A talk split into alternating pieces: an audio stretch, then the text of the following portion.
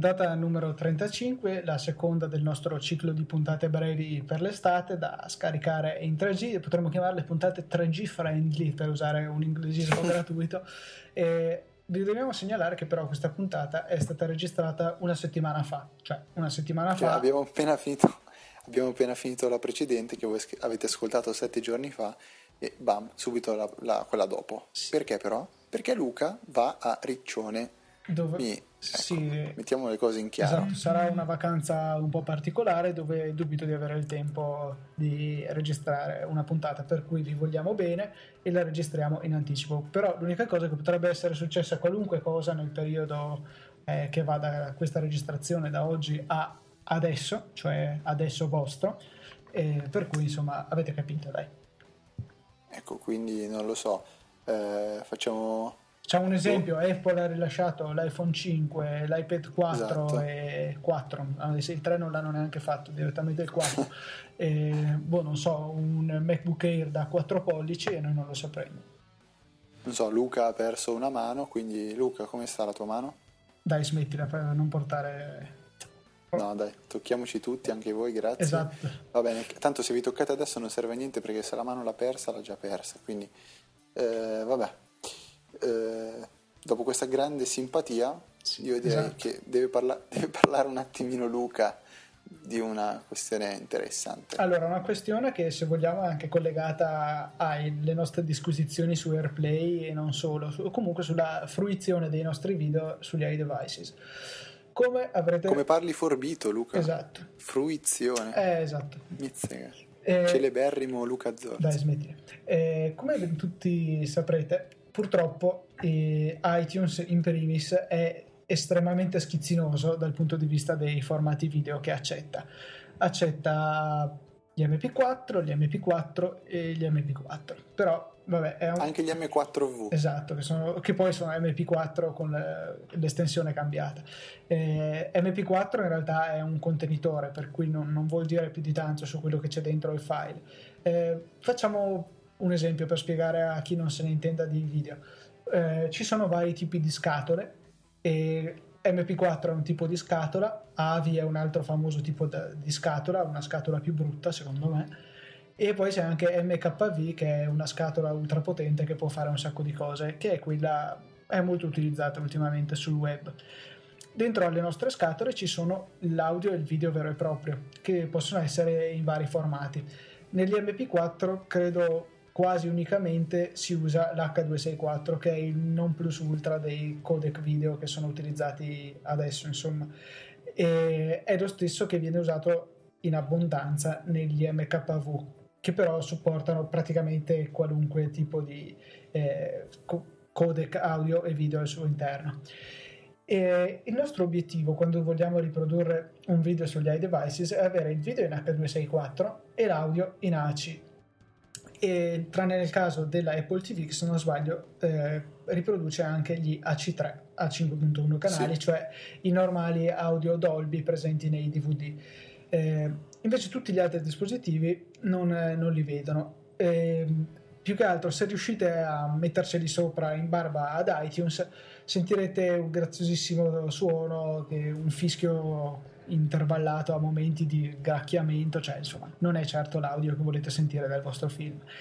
Allora, il problema principale quando nel mio caso ho diversi MKV che voglio vedere sul mio iPad. E- Fringe per la mm, precisione. Fringe, esattamente. Eh, o Big Bang Theory o How I Met Your Mother, in questo momento soprattutto How I Met Your Mother. Ehm, allora, il mio obiettivo è cercare di perdere meno qualità possibile facendo questa conversione.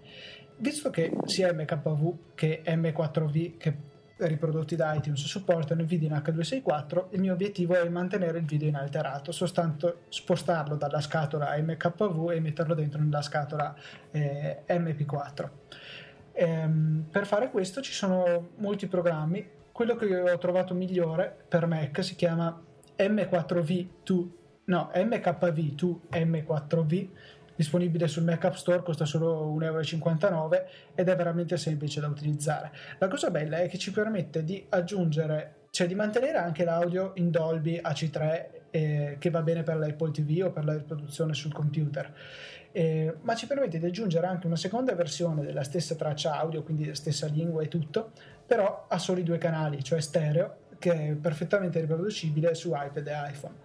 Ehm, tutto ciò è molto semplice, basta selezionare pass through, cioè passa attraverso, cioè non conversione per la traccia audio e si aggiunge una, vers- una seconda versione a due canali eh, a 160 kbit al secondo o 192, non mi ricordo qual è l'opzione. Ma 160, di solito mette 160 di default. Ecco, che è una qualità più che ottima per l'audio di un film, non ne parliamo poi per una serie tv. E, e appunto verrà eh, creato un file riproducibile su iPad. Attenzione, riproducibile. Certe volte, per qualche strano motivo che giuro che non capirò mai, ignoto. totalmente ignoto, eh, iTunes si rifiuta di sincronizzare questi video se li mettiamo magari nella raccolta di film o di serie TV, di programmi TV, insomma. Eh, assolutamente dice no, questo maledetto file non va bene con il tuo iPad e quindi non puoi vedertelo. In realtà, se poi noi andiamo a mettere il file sull'iPad o scaricandolo da, tipo dal web server casalingo che credo di avere solo io o quasi oppure con Download Slide di cui vi ha parlato Federico la, cioè vi ha nominato Federico la scorsa puntata eh, tramite il file sharing di iTunes che tutti conoscete nella sezione app del vostro dispositivo scorrete oltre la lista delle applicazioni e vi vengono mostrate le applicazioni che supportano il file sharing selezionate Download Slide e gli buttate dentro i file che vi interessano Andate poi sul vostro dispositivo, su Download Slide, File Manager e aprite il video. Funziona perfettamente, audio perfetto, video perfetto, audio sincronizzato al video e tutto quanto. Per cui è solo iTunes che dovrebbe anche lui cambiare spacciatore come Federico. Magari poi Fede gli dai il numero ad iTunes cioè tipo fai come utilizza codice no? sull'App Store per redimare la tua gift card o la tua applicazione gratuita e gli metti il numero di telefono del tuo spacciatore. Così ma a te come sempre quando vai a comprare la simpatia cazzo prendi quella in Svizzera scontatissima. Sì sì. Sempre? Va bene dai.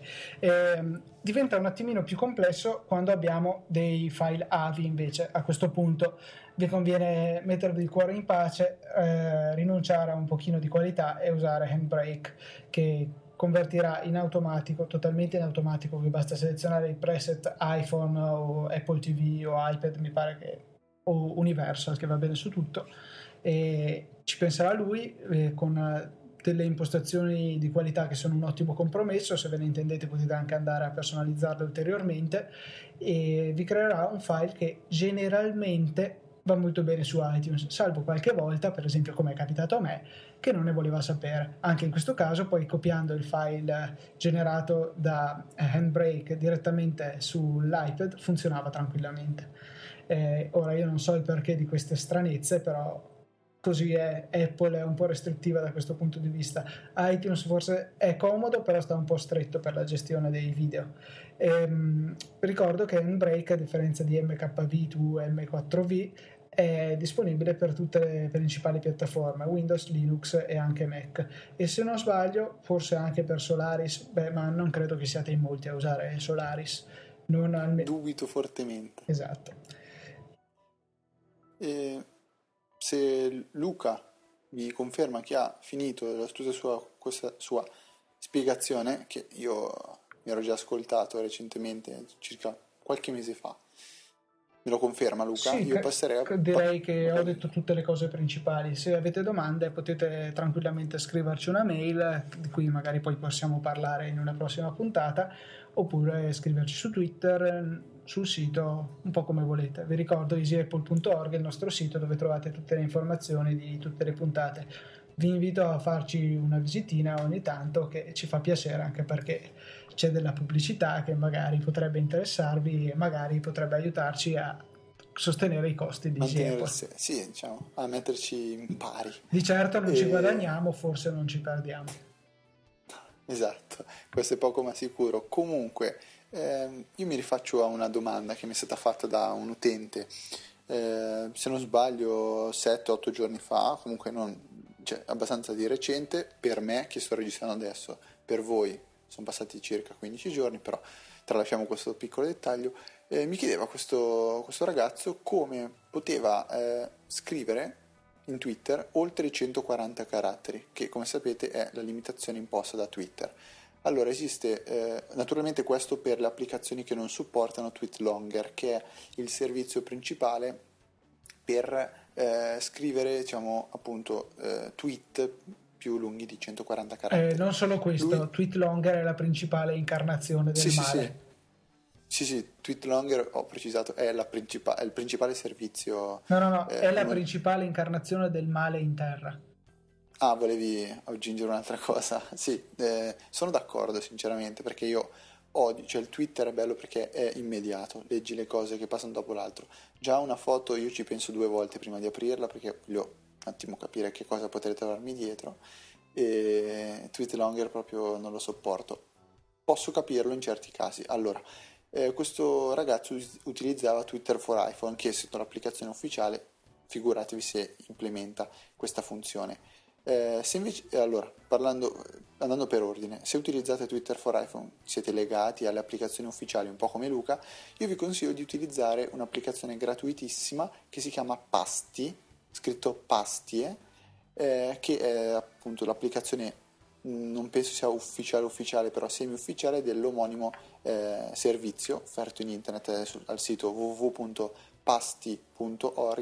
che vi permette di scrivere un determinato testo con una formattazione molto simile a quella del codice mh, di programmazione, viene infatti usata principalmente eh, per, questo, per questa, fu- questa è la sua funzione principale, principale eh, e una volta lanciata pasti voi avete la possibilità di scrivere eh, il testo che volete eh, all'interno dell'apposita casella, formattarlo abbastanza come volete, successivamente eh, vi verrà consegnato, vi verrà eh, copiato nella clipboard un link da poi eh, twittare nel, nel vostro tweet che appunto riporterà al testo che avete scritto precedentemente con pasti questo è, diciamo, è, il metodo che io preferisco rispetto a tutti gli altri. Nel frattempo è passato un treno, spero non, non si sia sentito più di tanto.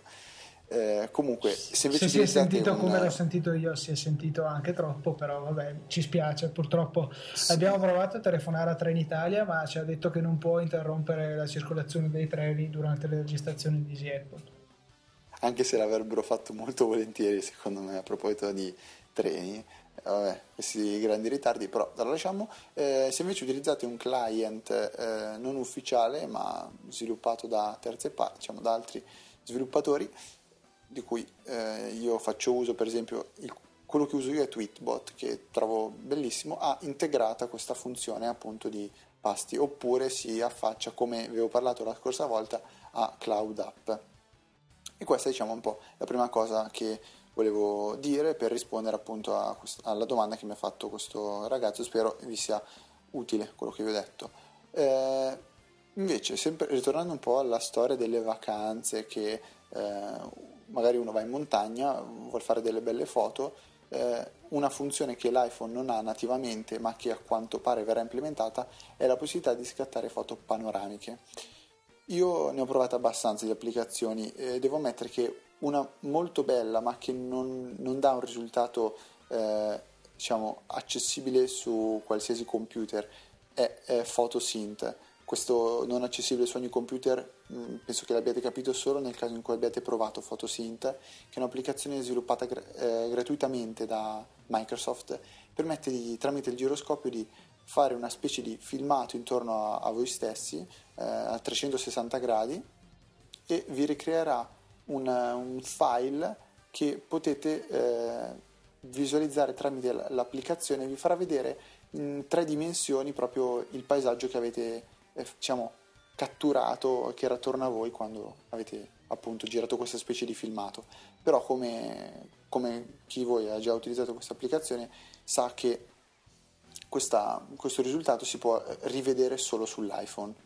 Se invece volete fare una foto panoramica bella di quelle classiche, io vi consiglio di usare Dermandar, è scritta proprio così, non so come si pronunci, quindi l'ho, l'ho scritta così, l'ho letta così, Dermandar, e, è gratuita, ed è fantastica, semplicemente voi iniziate a fare la vostra foto, spostate l'iPhone verso destra fin quando ve lo dice lui, eh, quindi non dovete stare attenti voi come altre applicazioni ad allineare la foto a quella precedente eccetera eccetera, spostate lui fa una foto, spostate fa una foto, quando avete finito mettete l'iPhone in orizzontale, lui in questo momento capisce che avete finito di fare le vostre foto panoramiche, elabora le foto che avete scattato precedentemente e il risultato è fantastico, eh, Luca dovrebbe avere dovrebbe darci la conferma perché se non sbaglio mio fratello gli ha mandato una foto della stanza dell'albergo in cui siamo adesso qualche, qualche minuto fa, non so se gli è arrivata o no. Sì, mi è arrivata e devo dire che sembra fatta piuttosto bene, non si notano neanche eh, le giunzioni tra le foto, c'è solo qualche distorsione della prospettiva qua e là, però insomma niente di eccessivamente, cioè bisogna cercarle questi difetti, insomma molto molto ben fatta.